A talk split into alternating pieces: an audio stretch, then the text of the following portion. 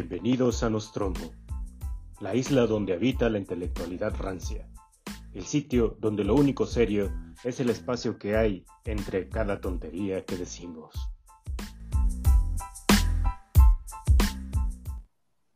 Buenas noches, buenos días, buenas tardes, buenas madrugadas, dependiendo de las latitudes en las que se encuentren o los usos horarios que acostumbren.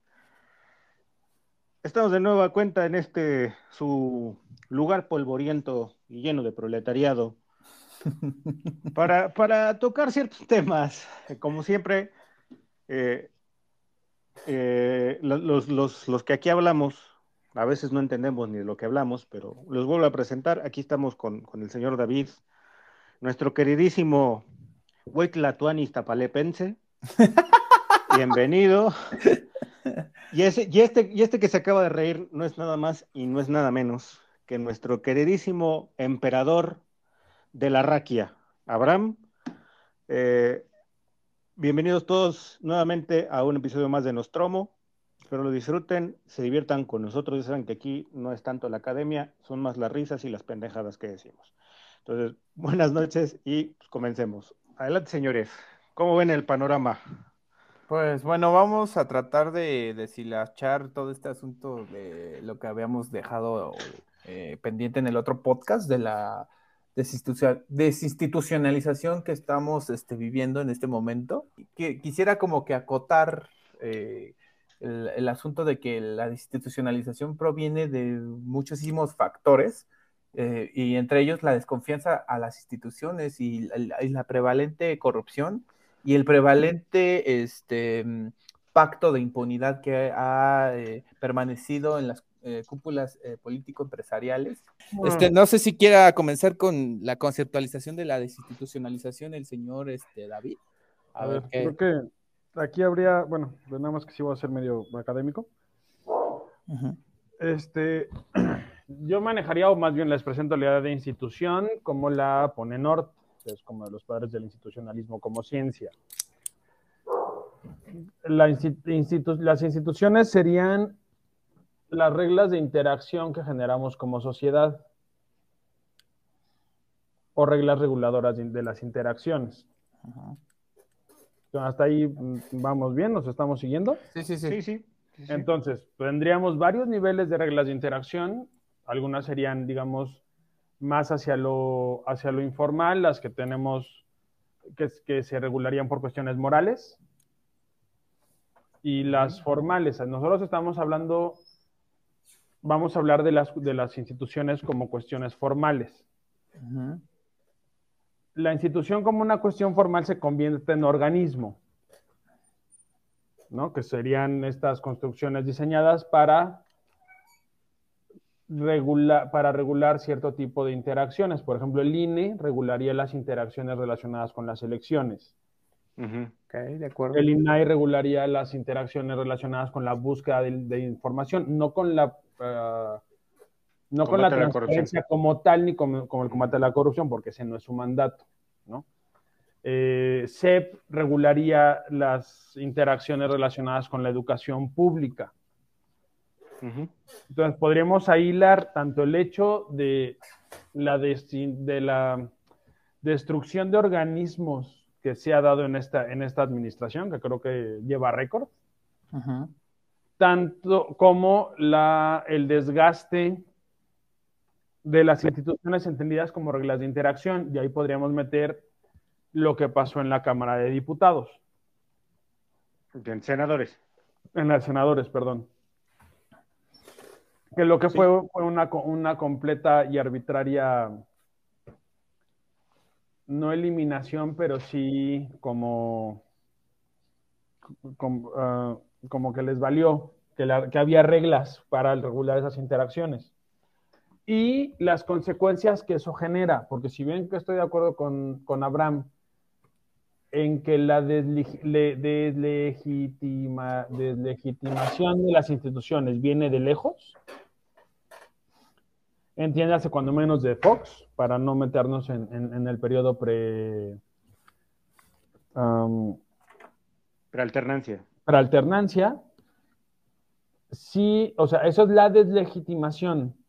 Aquí hay una desinstitucionalización porque lo que estamos haciendo es perder las instituciones a cambio de un proceso personalizado, que solo se puede dar en, cuando tienes un liderazgo altamente carismático, ¿no? Casi que rayando en el caudillismo. Eh, más allá de la cuestión de AMLO, que sí hay que verlo como un líder carismático, eso es algo que he venido señalando desde el inicio del sexenio, eh, tienes mucha razón en algo. El proceso de desinstitucionalización no es eh, actual, es un fenómeno que se ha venido dando ¿sí? desde la alternancia quizá, pero que se aceleró a partir de 2018. Y se aceleró no precisamente porque exista una necesidad de cambiar las cosas porque eh, no están funcionando, sino porque precisamente la urgencia de este sexenio es hacer del, culto a la personalidad del paradigma de gobierno de, entender que, hay una persona, un, personaje central, una figura central, y sobre ella tienen que girar absolutamente todas las situaciones. Hay nada más para que les va el dato de lo que comentabas del asunto del Senado. Eh, fueron, sí, y, ya porque aquí tengo el dato, me venté casi toda la, la sesión. Fueron, eh, se aprobaron 24 decretos, señores. 24 decretos, así, tal cual, eh, o adhesiones a las leyes o reformas a las leyes. Dentro de, las que se encuentran la ley del ISTE, desaparecieron el INJUVE, desaparecieron el INALI, eh, entre otras tantas cosas. Eh, también por ahí se reformaron leyes importantes como la Ley Federal de Entidades Paraestatales, eh, justo la Ley General de Bienes Nacionales, eh, eh, en materia de precio, transparencia y oportunidad en licitaciones públicas. O sea, lo, que sucedió en el, por mencionarles un ejemplo, lo que sucedió en el Senado, a mí no me sorprendió, porque era algo que ya veníamos viendo desde que inició precisamente Andrés Manuel su sexenio. A él, y, lo dijo desde antes, ¿no? Desde que era el señor candidato que dijo al diablo con, con, sus instituciones. En ese momento lo vimos como que no, otra broma no sé si, me, si me, dejarías eh, hacer como que la acotación. Dale, de, dale. De que este, el, candidato y después el presidente hace toda esta parafernalia panfletera y, y de metanarrativa de la cuarta transformación este, eh, yo creo que entendiendo subrepticiamente que todo esto significaba que íbamos a llevar a cabo este proceso, eh, eh, todavía no quedaba tan claro que iba, que iba a ser ya una descarada, un descarado culto a la personalidad, porque mm, según yo, por mis pocos conocimientos de ciencia política, estos procesos también se pueden llevar a cabo sin la necesidad de esa figura carismática, aunque es más difícil porque eso ya depende de muchas otras eh, figuras, eh, actores, pero yo creo que ahí este, ya se había sobreentendido que la cuarta transformación significaba eso, una desinstitucionalización en aras de construir eh, sobre otras bases, ¿no? O de construir una, una, institucionalización completamente diferente a la preexistente. Fíjate que, salvo lo que piense o lo que opine David, yo creo que en ese momento cuando dijo al diablo con sus instituciones, por lo menos yo lo, lo vi como una especie de, ah, como un, ya cállate chachalaca. O sea, no pasaba del, de, de, la jiribilla para salir del paso. ¿no? Y yo creo que muchos nos fuimos con esa finta. Sin embargo, cuando ya entra en el sexenio Andrés Manuel y empieza como, como a tomar, eh, eh, a centralizar muchas situaciones y muchas actividades que en teoría no tendría por qué estar centralizando, ahí es cuando esa, esa frase tomó fuerza y dije, puta.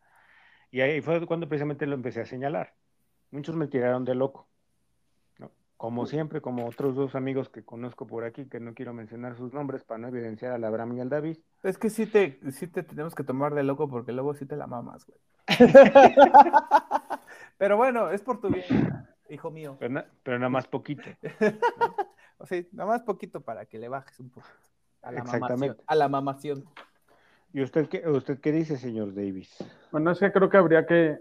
Ah, a ver, la parte que dices tú sobre el diablo, sobre el diablo de las instituciones, siempre, y lo voy a relacionar con algo que dijo Abraham, siempre puedes mandar al diablo unas instituciones y formar otras.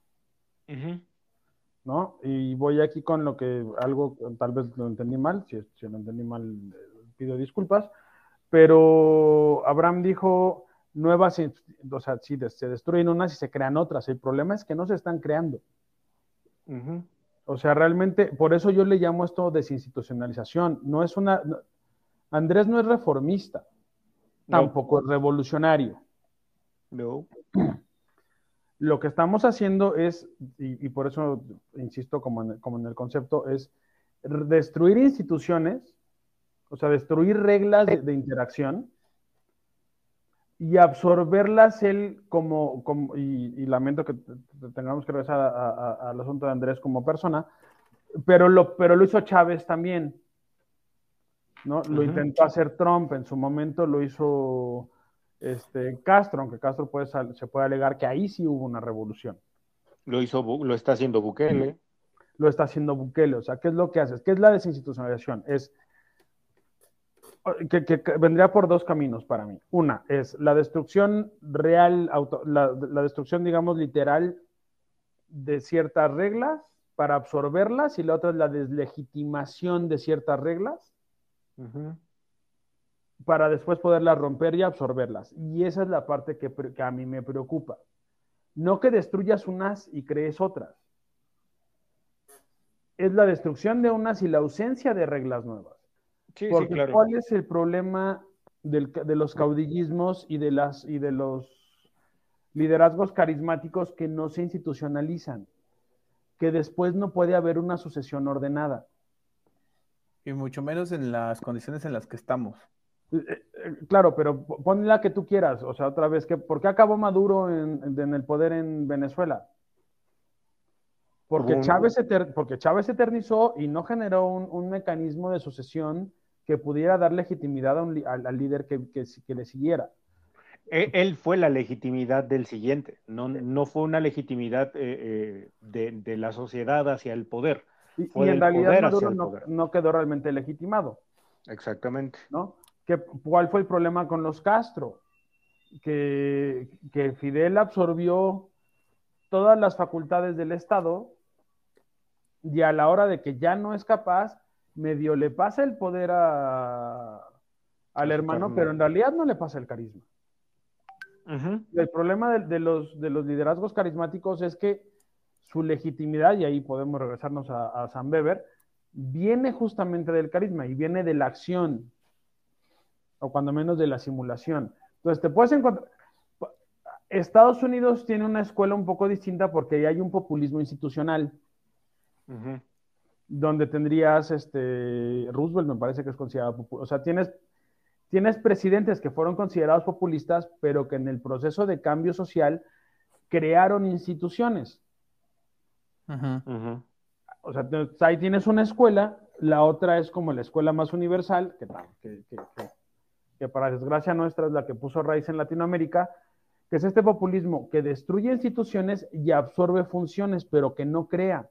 Y eso te genera vacíos de poder que una vez que tenga, que el líder no esté, y aquí el líder no va a estar en año y medio, Ajá. vas a encontrarte con, la verdadera dimensión de los vacíos de poder que se están generando y que solamente cubre la sombra de, de tu... Del caudillo. De, tu caudillo, de tu líder en turno, y que el siguiente no va a tener, porque además, eh, o sea, en estas elecciones no tenemos líderes, no hay nadie carismático. Pero, por ningún lado. bueno, a ver, entonces ya estamos entrando a consecuencias a mediano y a, largo plazo. Este. Digo, si quieren, hablamos de todo lo que ha destruido. Pues es que yo, siento que no tiene caso porque ya está, ya se está viviendo y yo creo que es como eh, eh, hacer un recuento de más de lo mismo. No estamos diciendo nada que no digan los noticieros. Bueno, ok. Sin, embargo, y, es, que lo más importante es como que tratar de eh, hacer más asequible las consecuencias para la gente de a pie. Entonces, nada más déjame decir una cosa y a lo mejor el poli quiere decir algo. Sí, sí, sí. la cuestión, porque ahí sí quiero hacer una diferenciación. Ok. Eliminar o fusionar algunas instituciones entendidas como organizaciones no significa desinstitucionalización. Tendríamos que ver una por una de paraestatales, de autónomos, de descentralizados, de fideicomisos, cuáles cumplían bien con su función y cuáles no cumplían bien con su función. Una vez, que, una vez que algo vive del presupuesto, intenta vivir del presupuesto no solo lo más, el mayor tiempo posible, sino lo mejor posible. Y, aparte generacionalmente. E, e, esa es una de las tragedias de la administración, ¿no? Saludos a José Ramón Beltrán, por cierto. Que no se ha podido resolver. Y, ya ahorita le dejo la palabra a Poli si quiere o a ti. No eso, eso, o sea, esa parte es negociable, esa parte tenemos que ver cuáles funcionaban, cuáles no funcionaban, cuáles funcionan o pueden funcionar mejor siendo, reintegrándolas a una, a una entidad super, a una entidad mayor o sea, ahí hay mucha discusión. Yo pondría nada más dos cosas. Tenemos un problema cuando se mete, como ya lo vimos en, capítulos anteriores, con organismos que te regulan cosas importantes como la transparencia. Justo. Y la, y la otra, para terminar, es de muy, es de, es muy poco de fiar una administración que destruyó el Seguro Popular instauró el INSABI y en su misma administración destruyó el INSABI porque no sirvió para nada. Porque eso lo que nos indica es que no saben generar las reglas de interacción. Y no saben generarlas y no saben crear las organizaciones que se van a mover dentro de estas reglas de interacción. Sí, pero es que, bueno, ok, ya vas, Poli. A ver, justo, eh, eh, esta parte que, comentas, yo creo que eh, sí sería como medio ocioso estar como recordando algo que ya vimos, el INE y demás. Sin embargo, sí, sí, sí me, parece importante eh, considerar el hecho de, que eh, el ataque que se está dando ahorita en contra del INAI, sí, nos, sí es una consecuencia de la cual eh, no vamos a poder, no podríamos levantarnos tan sencillo. Porque, a ver, y aquí es donde voy a, voy a, quizá a, acotar nada más unas situaciones con lo, con lo que comentaba David. Eh, reorganizar efectivamente no es desinstitucionalizar, bajo un esquema racional legal, donde, donde haces evaluaciones, donde haces eh, eh, diagnósticos, análisis de, procesos y procedimientos, qué tanto está funcionando, existe una simplificación administrativa, hay mejora continua en los procesos. Cuando tienes todo eso bien, bien anclado y bien estructurado, reorganizar no es desinstitucionalizar, al contrario, es fortalecer pero, las bueno, pero es que hay, espérame, aguántame. Es que necesito ahí hacer una acotación porque mm, yo, creo que te estás viendo muy, muy ingenuo. Espérame. Y espérame, voy ah, espérame, voy poco realista eh, al, al, no entender que Morena viene es, de, es un producto de puros advenedizos y de puros improvisados. Voy para allá, güey, voy para allá. O sea, y, y, es que en realidad el, el, el Déjalo acabar. Pues es que siento que está siendo muy redundante, pero vas. Ok. Sí. Justo. Por favor. la, la, la, parte, la parte importante y, y, donde está la diferencia, y aquí es donde precisamente eh, eh, voy a actuar lo que comentaba David, es que este sexenio, y, voy a apoyar lo que estás comentando porque tienes toda la razón, querido Abraham, esta administración no reorganiza, destruye organizaciones y asume las funciones sin los diagnósticos, sin los análisis, bla, bla, bla, bla, bla. Y el mejor ejemplo de eso es precisamente lo que señala David. El adiós al Seguro Popular, bienvenidos al INSABI, cuatro años después, perdónenme, perdimos más de 5 mil millones de pesos, pero es que el INSABI no funcionó. Hola, IMSS Bienestar. Eso es no tener la más remota idea de cómo jodidos funciona tu aparato administrativo o cómo jodidos debería funcionar tu aparato administrativo para fortalecer lo que se supone que, te da legitimidad, ¿no? Pero volvemos a lo mismo. Pero volvemos a lo mismo, que estamos partiendo de un hecho muy ingenuo y de, lo que tú ves como el deber ser, pero eso no va a pasar porque en realidad eh, hay que analizar por, por qué Morena llega al poder y por qué Andrés llega al poder. En realidad, el, voto popular que le da el poder a Andrés Manuel es, es, la intención del colectivo de darle una lección a toda la clase política. Y, y, este asunto es de que nos roben otros, pero que todos tengan una sacudida, que todos se lleven un putazo. O sea, sí, sí, estoy de acuerdo y, y aquí el asunto es que, es que no podemos esperar otro resultado, no vamos a, no vamos a tener resultados. A, ver, no, no, no, no, es que ahí estás confundiendo ya. Yo los estoy justificando, ¿eh? no, yo sé que no, pero ya estás confundiendo y te voy a decir por qué. Porque resulta que el voto popular derivado del hartazgo social de las otras malas administraciones no, no tenía por consecuencia una desinstitucionalización, sino legitimar una nueva opción a través del ejercicio del voto. Pero eso lo que vino. Pero es un proceso que... no se va a dar en un sexenio. David, David, tú, de, este, Abraham, sí, perdón. Lo que vino después, o sea, todo este proceso de desinstitucionalización que estamos viviendo ahorita, es responsabilidad completa de quien está eh, eh, ejerciendo el poder. Estoy de acuerdo, pero ellos tienen... No del que lo, no del que lo legitimó. Pero ellos tienen el control del discurso político. Tienen la... Por eso... a, ver, a ver, espérame, déjenme, a ver, Abraham, si es, o sea, lo que dices en abstracto tienes razón, pero si vamos a analizar las posibles consecuencias, tenemos que analizar los procesos. O sea, ya sabemos por qué llegó Andrés Manuel al poder, ya sabemos por qué llegó Morena al poder. lo que me parece que es el punto de Poli, y yo ahí estoy de acuerdo, es que la llegada al poder de Morena no tenía que significar una destrucción institucional, podía ser una transformación institucional. Una reforma institucional. Sí, un proceso, un proceso reformista.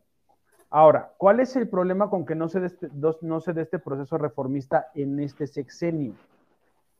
Este sexenio era el del líder carismático, este sexenio era el de la posibilidad. Lo platicamos en, en, el, en, el, en la sesión anterior y ahorita si quieren lo retomamos como prospectiva, estaría interesante. Lo que pase después, o sea, este sexenio es único en la historia de este país. Lo que pase después va a ser en algún sentido único también, pero van, nos va a marcar las pautas de lo que sigue en política. Porque Andrés ya no va a tener la, no va a tener mezclados el poder político y el poder carismático, su poder político va a estar acotado por quien sea que sea el intermediario y cómo desee actuar. Recordemos que a Calles lo sacó Lázaro. Lo sacó el Tata Cárdenas. ¿No? Entonces, va a ser distinto. La institucionalización a razón de lo que, de lo que Andrés ambicionaba como país tenía que empezar aquí. Y no empezó. No hay reglas. O sea, no hay reglas de sucesión interna, no hay reglas de cómo funcionan realmente los programas sociales, porque se mueven y los quitan y les ponen, y sabemos que hay un montón de corrupción y no ha habido ningún tipo de intento de, mesura ni consecuencia para los que han hecho algo. Tenemos que todas las instituciones, que, todas las todos los organismos que ha creado esta administración, este, cojean y cojean mucho. Entiéndase Insabi, entiéndase Segalmex, entiéndase todo, toda la, marca bienestar. Toda la administración pública, básicamente. Entonces, esto lo va, a lo va a heredar quien sea que llegue. Estamos asumiendo que es Morena. Está bien. Pero en cuanto, en cuanto el, poder político y carismático de Andrés se separen, Morena va a empezar a entrar en un estado de caos. Y si el siguiente que esté en el poder, que estamos asumiendo todavía que nada más puede ser Morena, decide no jugar al 100% con las reglas de Andrés, el caos va a ser mayor y entonces tu transformación se fue al demonio porque lo, único, en lugar de, hacer una revolución o hacer una reforma, hiciste una revuelta y las revueltas acaban en sangre. De ahí te, agrego si quieres el asunto de por qué el ejército. Ajá, justo. Porque en la medida en que no tienes capacidad de generar reglas o generar los organismos que se muevan apropiadamente en esas reglas, todo se lo estás dando a la única institución que a ti te parece que es capaz de navegar reglas por difusas que sean que es el ejército. Y por eso le has dado con todos los riesgos que implica también para una institucionalización apropiada y democrática, que yo sé que tú tienes tus asegúnes, pero yo me sigo, yo, o sea, yo sigo prefiriendo un sistema democrático a cualquier otro y voy a defender la idea lo más posible. Iguanas, Cuando tengas una, porque otra vez. Sí, ay, sí, ay, sí. Choca las demócratas. este, no es cierto, no me estoy chingando. Tu siguiente administración que va a venir reducida en términos de poder, también va a venir reducida en términos de, en términos de negociación y vas a, poner, vas a tener que negociar con un ejército al que ya le diste todo. Otra, esto, porque ya me sé la pregunta, esto no se traduce en automático en una dictadura. No. Solo un, un recomodo de fuerzas. En un reacomodo de fuerzas en donde la parte civil cada día está más endeudada con la parte militar y eso nunca ha salido bien. No.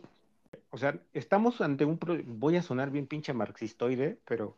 Es que ya lo eres, no, Ah, no, no, no nos sorpre- sorprende para nada, ¿eh? Una vez marxista, siempre marxista, tú O lo sabes. sea, sí, traes a Silvio tatuado en la frente, güey. Ya. Mi, Deja de Mi unicornio. mi unicornio azul se me perdió. El Che en una nalga y Fidel en la otra. Exacto. Más o menos así. Justo, a ver, eh, estamos ante un proceso de, de- de bonapartización del, del poder bien cabrón. Sí, sí, sea, sí. Eh, eh, El güey se está legitimando, se legitimó primero a través del pueblo y después, se, muy a su manera, se declaró emperador.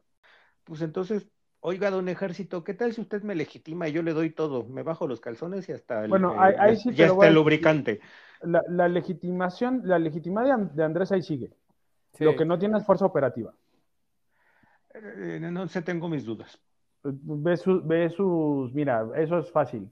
Ve sus niveles de popularidad y ve cuánta gente vota. O sea, ¿por qué estamos en este drama? Porque Morena va a ganar gracias a Andrés. Entonces, legitimidad tiene. O sea, eh, respecto, a- respecto a esa parte, estoy de acuerdo. Hay, hay legitimidad popular, sí, pero no hay legitimidad política. Y esas dos son como, Y a- a- a ver, Parejita ¿por y no tiene tiene, ¿por que- qué no tiene legitimidad política?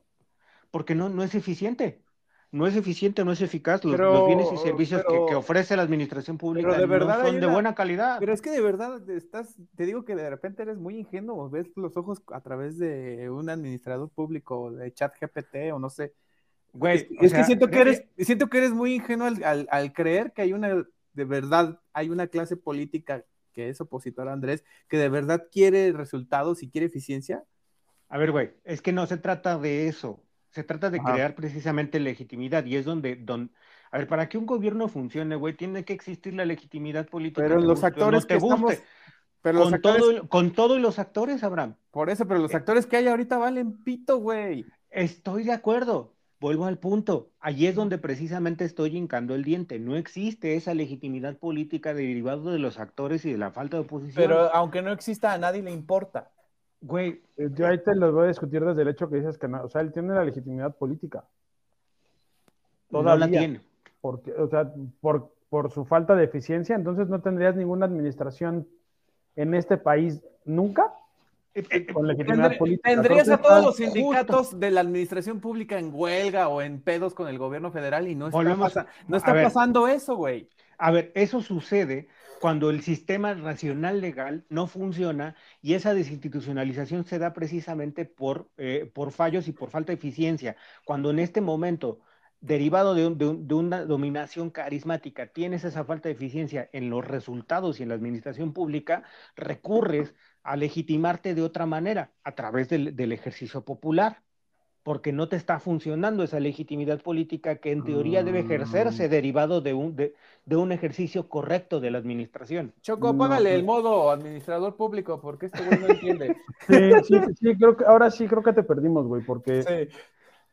tú- ve- ve- venía leyendo Castelazo hace ratito. No, eh, pues sí te hizo daño, eh, pobrecito. Sí, o sea, Tómate un tecito, por favor, güey. mira, en una, en una democracia liberal como la que tenemos, lo que, lo que te, re- te reafirma tu legitimidad sería el, sería el apoyo de la gente. Sí y no. el, el cual se representa de diferentes maneras. La fundamental sería el voto, la otra sería tu, la- la- no, tu, tu popularidad, tu intención, que, no, que algún porcentaje de nosotros no lo encontré, encontremos problemas con, su, con el actuar de la administración, a él no lo deslegitima como presidente. Exacto. No, no mamen.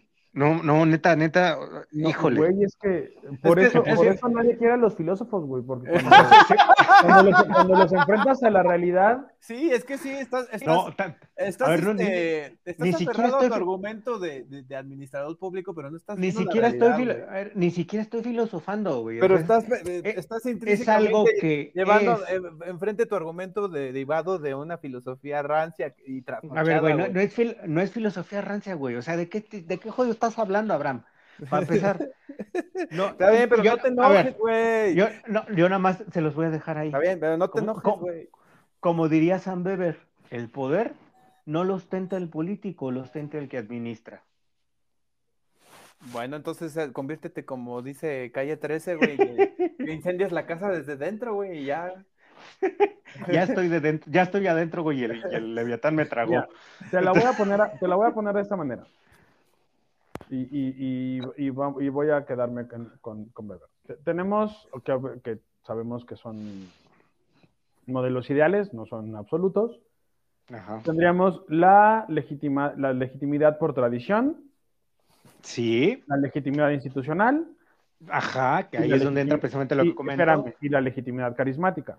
Sí, La legitimidad institucional yo te diría que es legitimidad política, es, es la- es la, es legitimidad institucional.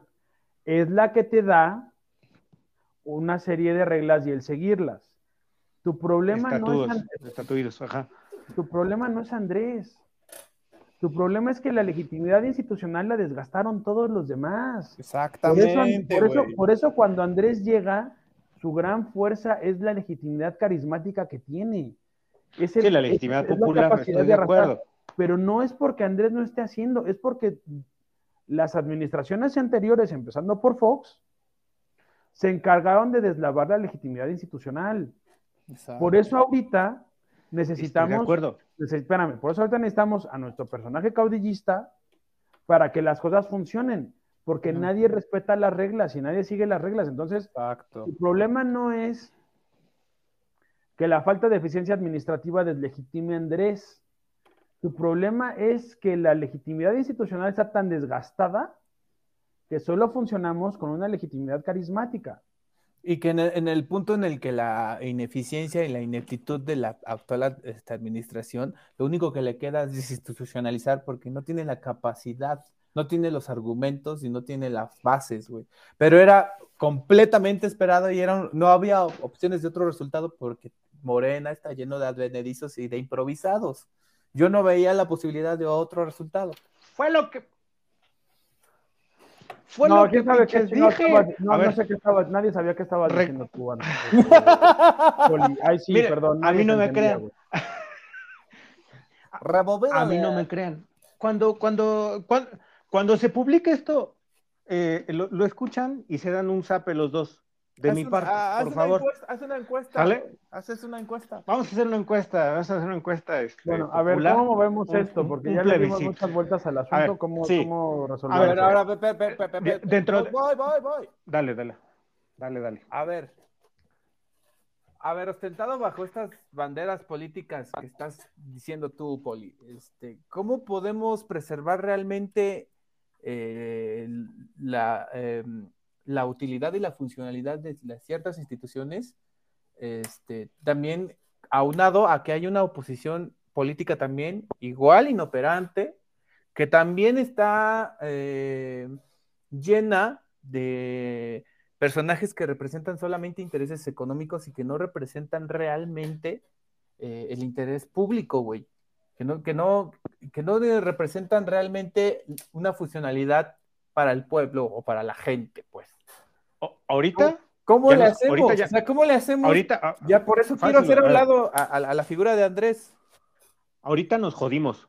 Porque ese, eso, ese proceso que me estás mencionando, güey, está totalmente destruido. Ok, pero no nada más es responsabilidad de Andrés y no nada más es por la... Estoy de acuerdo, güey, Ey. pero volvemos, a- volvemos al punto. La ciudadanía está inmersa en una dominación carismática, güey. Es bien difícil que en este momento voltee a ver a las instituciones por el mismo desgaste que los dos señalan, como, como, una, como una, una cuestión que garantice una mejor, incluso una mejor calidad de vida, güey. No lo hay, no existe, porque precisamente la figura carismática a la que nos estamos refiriendo de manera constante se encargó de destruir absolutamente todo ese proceso. No hay una legitimación legal que pueda decir, o que pueda garantizarnos que las instituciones funcionen o no funcionen correctamente, pues puedan garantizar eh, eh, e, ese, ese funcionamiento correcto de las interrelaciones sociales. No lo hay. Estamos jodidos. Ok, pero no en este solamente en este escenario, para el que sigue, güey. Pero es que en este proceso entonces, hasta cierto punto, por eso yo hablaba de ciertos males necesarios, que, ah, pues, o sea, no nos puede gustar todo lo que está sucediendo, pero es necesario que se seque el árbol de esa oposición rancia y anquilosada, güey.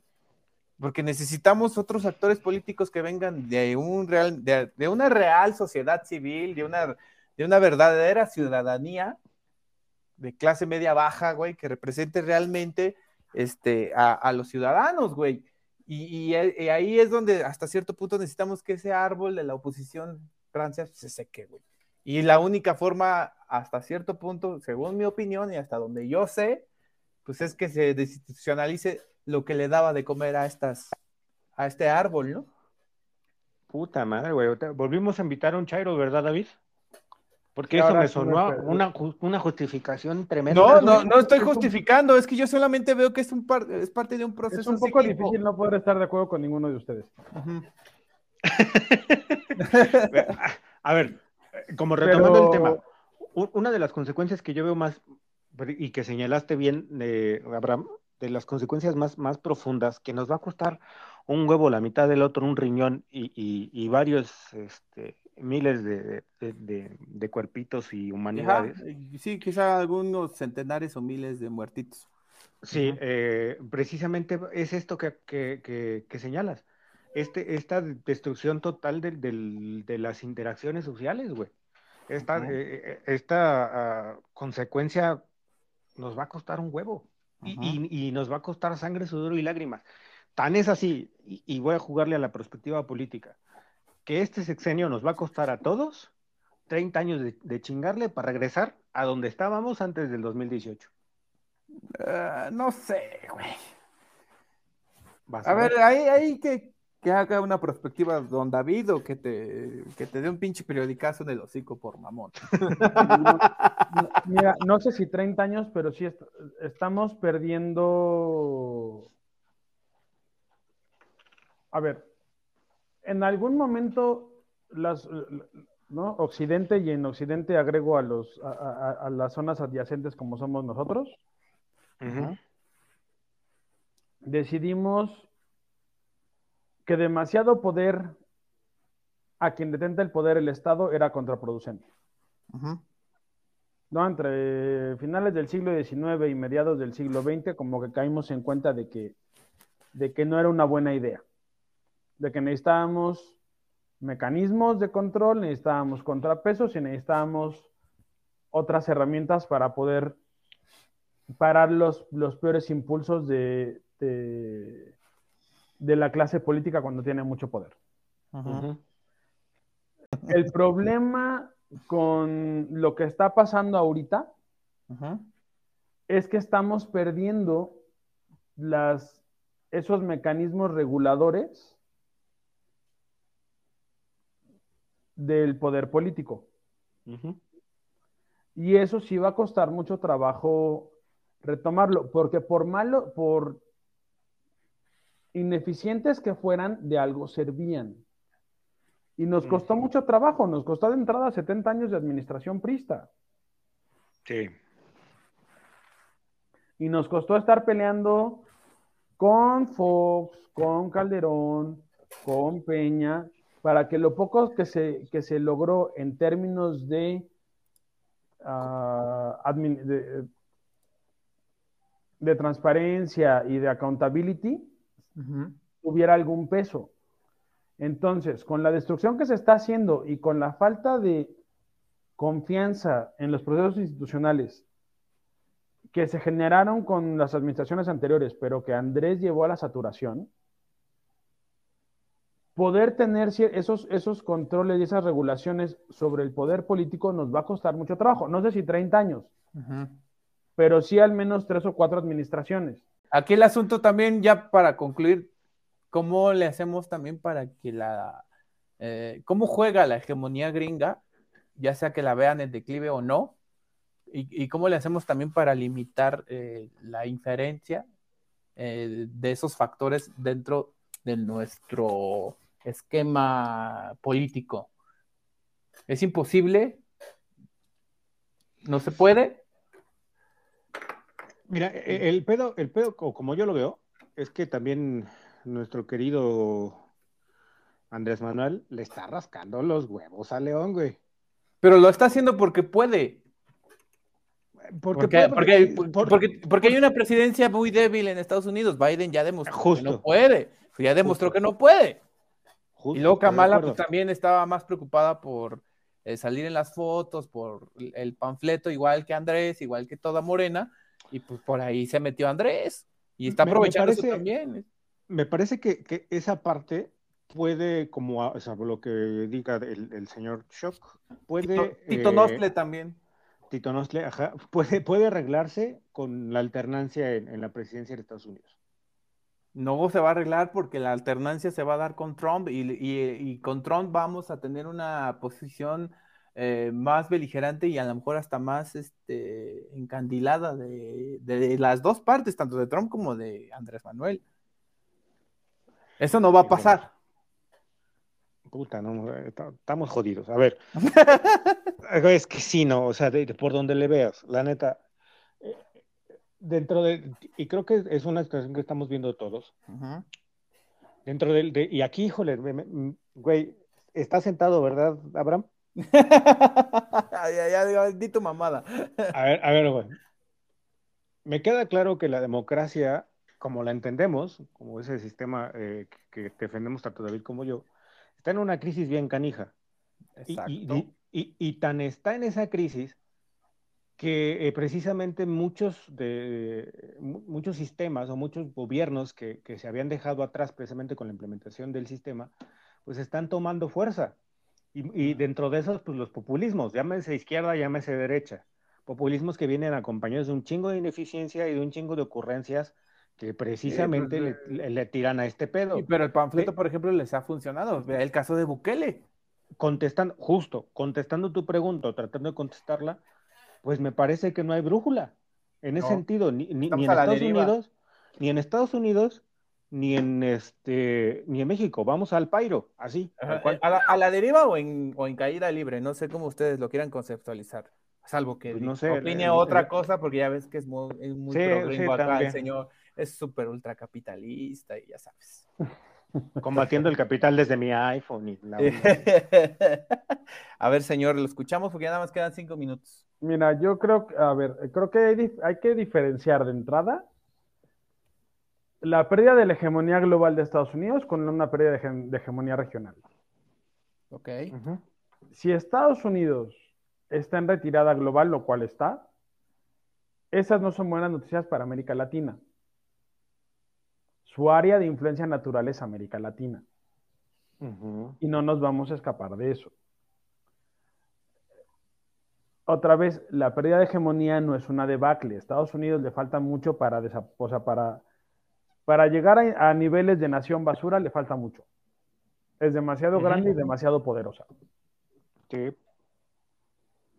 Entonces, una retracción global implica una concentración regional. Nosotros somos parte de esa concentración regional.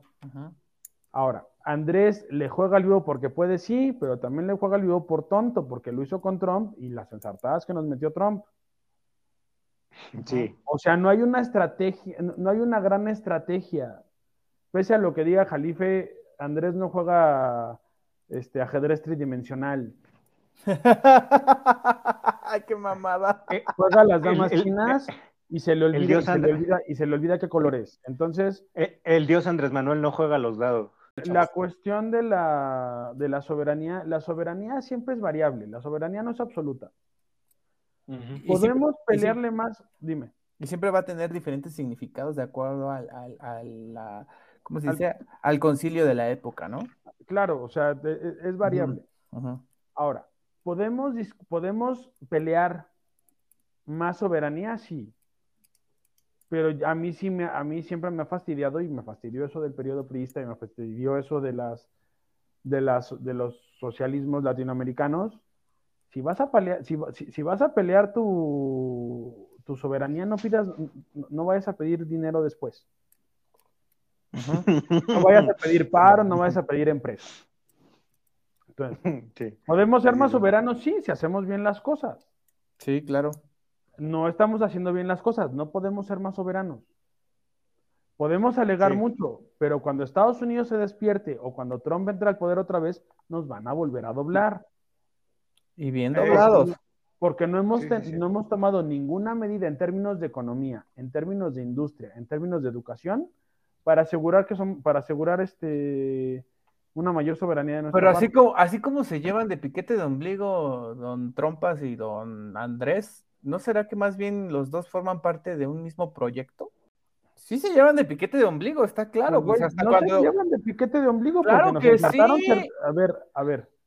A ver, el asunto este de... piquete de ombligo hubiera sido, ah, aquí todos pasan libres porque van a Estados Unidos y te han hecho, claro, carnal. No, yo creo que más bien, yo creo que más bien uno se sujeta al otro y hace como que pues sí. El, que tiene menos poder se sujeta a que Claro, y yo siento que Andrés sabe cuál es su papel. A ver, por supuesto, es una dinámica amo esclavo ahí bien, marcada. yo, la veo así. claro, pero a ver, ¿en serio crees que nos ensartaron el país, el tercer país seguro? Porque fue planeado por Andrés y por Trump. No, nos ensartaron el tercer país seguro porque a Andrés se le calienta la boca y Trump no, y, Trump no tenía ningún problema. Dice, ¿sabes qué te chingaste? Yo blindo mi, mi, mi, mi frontera y de todos modos se quedan de tu lado. Que de todas maneras eso iba a pasar hasta con Biden, ¿eh? O sea, eso no, eh, aquí el punto es que eso no sabes. Yo creo que sí. Aquí nos ensartaron porque las condiciones se dieron porque a nuestro señor presidente le encanta abrir la boca y hablar de más. Ah, qué mendigo agarrón nos dimos. Pinche Abraham, para la próxima que vengas, güey, te voy a procurar eh, hacerte un antidoping, un alcoholímetro, güey, porque te me pusiste, te me pusiste al tiro. ¿Eh? te hace falta, es que respeta, respetas a tus mayores, güey, nada más te Es que de hecho creo que soy mayor que tú, pero bueno, este, está bien. este, es que te hace falta, protejo tu realidad. Ah, ahora resulta. protejo, protejo tu realidad, estúpida. Bueno. Ay, perdón, mi pela. A ver, este, bueno, fuera de este, de este intento de justificación, ¿cuáles son sus conclusiones, muchachos? Bueno, vamos a hacer prospectiva sobre las consecuencias de esto, ¿no? vale. O ya, la, hicimos. Ya ni me acuerdo, fue tan chido el agarrón, pero. Bueno, si quieren yo las hago, ustedes háganlas. Dale, dale, dale, dale, Por favor. Nuestro queridísimo. Bueno, a mediano plazo. a mediano plazo, yo creo que mm, es evidente que estamos viendo un incremento imparable de la inestabilidad política y social y que nos está llevando a una mayor fragmentación y polarización de la sociedad tenemos una cada vez más incesante pérdida de la confianza en las instituciones y, pues obviamente ya sabemos que esto es un ciclo, ¿no? Y vamos a llegar a, la a, socavar la legitimidad de todo el sistema político, ¿no? El incremento de la corrupción, el clientelismo, el nepotismo, y vamos a repetir todos los viejos y sucios vicios del el, otro hora partido de Estado que tuvimos hace como dos o tres décadas y a largo plazo, pues es posible que haya una consolidación de un sistema político alternativo que, lo, que es lo que en el panfleto y en las buenas intenciones se está quedando la cuarta transformación hasta el momento, al corte de caja del día de hoy. Eh, pero también no sé qué tanto es viable eh, un tocar fondo o un un despertar ciudadano o un nuevo despertar ciudadano que realmente incremente la participación ciudadana y un fortalecimiento realmente de, una nueva oposición y de una nueva clase política, que eso sí se ve muy, muy lejano, como en unas dos décadas. Yo no me voy a 30, yo me voy a 20 años más o menos. Y es importante destacar que este es un fenómeno muy complejo, que sus consecuencias van a depender de muchos factores, también de cómo juega este, Estados Unidos, de cómo juegan las otras potencias, porque yo creo que también están frotándose las manos por venir y, llevarse su pedacito de pastel de México. Y, y hay que analizar con detenimiento todos estos juegos, estos tejes y manejes, ¿no? ¿Alguien más? ¿Algo más? Pues, eh, y luego dicen que yo soy el ingenuo. En fin, eh, no, eh, a ver, estoy de acuerdo, hay, algunas partes que como consecuencia sí tenemos que tener mucha, mucha atención, porque no solamente es el proceso de, desgaste de, las instituciones o de la falta de credibilidad o de legitimidad institucional. O sea, junto con ese desgaste viene también el, desgaste de las interacciones sociales y de, una profundización del destejido social o sea, ya no, ya no tenemos la abuelita que, nos deja chambritas, ¿no? O sea, y pues la neta, ¿cómo jodidos le vamos a hacer? Sí, como el meme que dice que se viene la generación de abuelitas que no saben hacer pozole y no saben hacer este. Anda, más o menos, ¿no? Sí, sí, sí. Pero, pero justo es eso, o sea, es preocupante y debe ser preocupante que, que más allá de estar señalando todo este proceso de desinstitucionalización, insisto, intentemos justificar las ocurrencias de un pendejo. Y de un pendejo que eligieron 30 millones de mexicanos, perdónenme por eso, yo también lo elegí, pinche güey. Me procedo a autoflagelarme, ¿no? Pero justo, a ver, yo creo que, también es un, es, es, una, es un fiel reflejo de la sociedad que somos. Una sociedad apática, una sociedad que no se interesa en la, en la red pública, una sociedad que la neta, pues es así de, bueno, ya, ya voté por ti, güey, pues ahora eh, a, ver. Arréglame, arréglame la casa. Ajá, ajá, exactamente, ¿no? Y, justo una sociedad que, a final de cuentas está acostumbrada a vivir del erario y de las dádivas. ¿no? Pero es que también por eso es necesario dejar a un lado la víscera, tal y como lo está haciendo la acomodaticia oposición, y explicarlo de una manera más eh, abierta y una manera un poco más asequible para la gente, todo este proceso sin caer en la banalización y sin caer en, el odio por el odio, sin caer en el, en el, en el insulto fácil y, práctico, ¿no? Yo creo que de acuerdo. también hay que hacer una autocrítica como sociedad y como la, con la historia de nuestro queridísimo país. Y, y, y siempre hemos adolecido de lo mismo. Yo siento que desde que Iturbide intentó hacer el imperio, eh, tenemos esa mala costumbre de eh, siempre irnos hacia el centralismo y siempre acaparar el poder en una sola mano, etcétera. Entonces, yo veo difícil porque eso, que eso se dé este, sin una sangoloteada así cabroncísima, ¿no? Porque tenemos síndrome de Estocolmo, güey. Sí, estamos acostumbrados, estamos acostumbrados a eso, pero si te pones a analizar un poquito los procesos históricos, yo creo que ningún cambio o ningún proceso hacia la democracia ha sido mil sobrejuelas, ¿no? Bueno, ¿ya, ya, puedo terminar mi conclusión o no? No.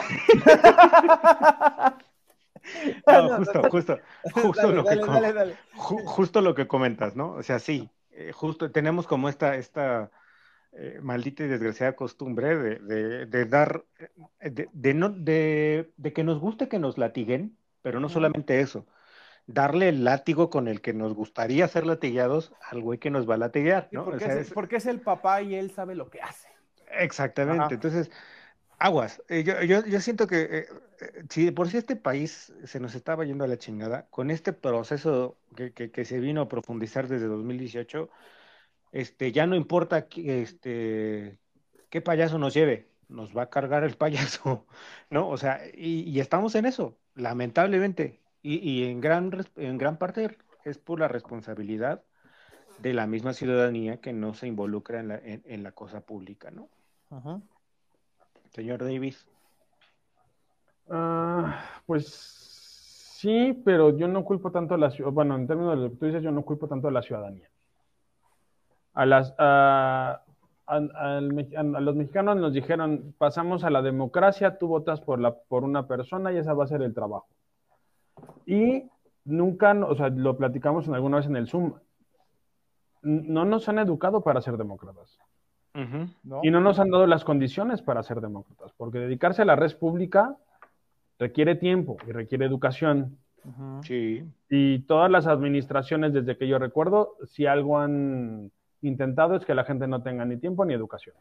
Pues sí. Y no me refiero a educación académica porque puedes, podríamos no tener carreras, pero tener unas prepas bien hechas y, capacidad de aprender más allá, ¿no? Sí, pero mínimo, conceptualizar qué demonios es una institución y qué demonios es Estado de Derecho, etcétera. Porque yo creo Pero se ha hecho un intento serio, muy serio, para que no tengamos nada de eso, porque también, y, voy a repetir lo que dije en esa ocasión del Zoom, Si tú te saliste de trabajar 10, 11 horas en la fábrica, hiciste 3 horas de camino a tu casa, lo que menos quieres es participar en una junta, en una junta de vecinos. Exacto. Sí, claro. Porque además seguramente es ahora, ya no hay junta de vecinos. Ya todos están jetones.